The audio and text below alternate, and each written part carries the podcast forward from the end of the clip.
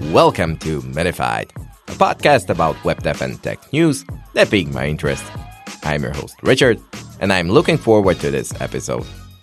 Electron 28.0.0 just dropped, and it's looking really fresh. So let's take a look at what it has in stores for us. So, what's new in the Electron universe? Well, for starters, we've got a shiny upgrade to Chromium 120 V8 12.0, and Node.js 18.18.2, or what I like to call a triple threat. You can snag this latest version with a quick npm install Electron at latest or head over to their releases site. Now, if you're thinking, hmm, what can I do with this? Hold on to your hats. Electron 28 is rolling out with ECMAScript module support. You heard that right.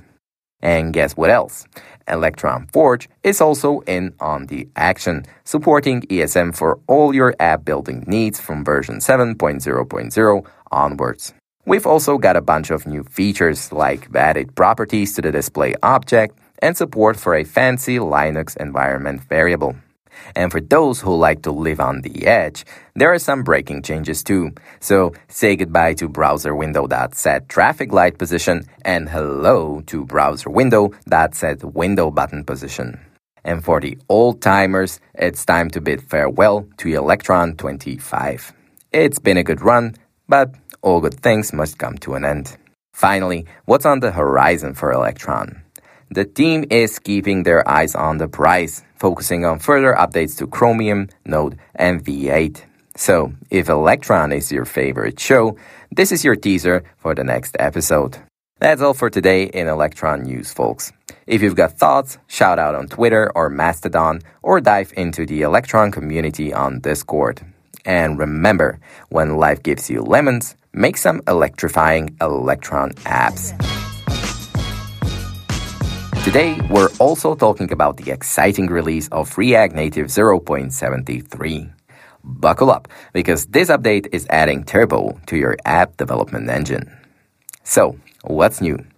We've got plenty of features starting with some slick debugging improvements. Ever tried debugging with Hermes?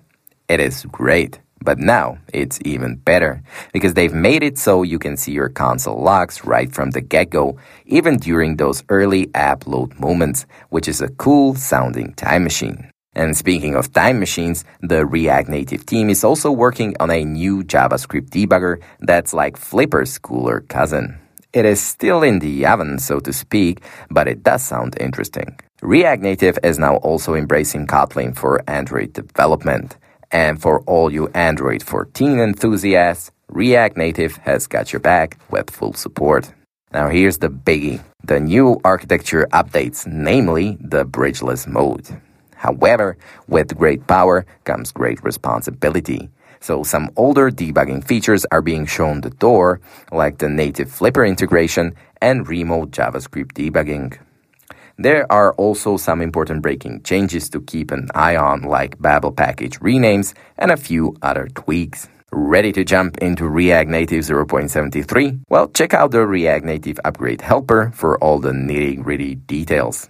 And for those riding the Expo train, stay tuned for SDK 50.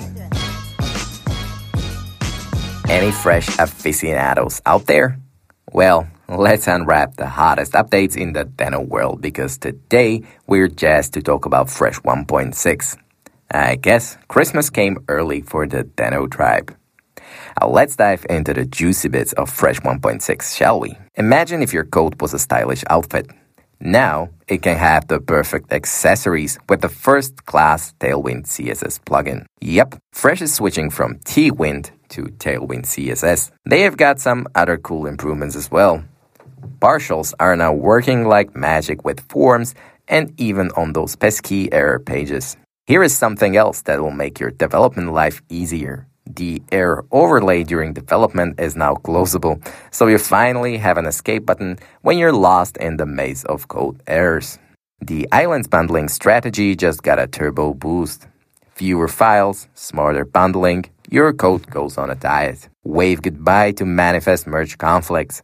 Fresh's new approach is like having a peace treaty in the land of coding by having fewer conflicts and more harmony. Fresh now prioritizes pre generated assets, and you can now add islands from plugins and even sprinkle in some link elements for that extra zing. Route matching got faster too, and if you ever wanted to serve your project from a subpath, now you can. And as a cherry on top, we get simplified typings.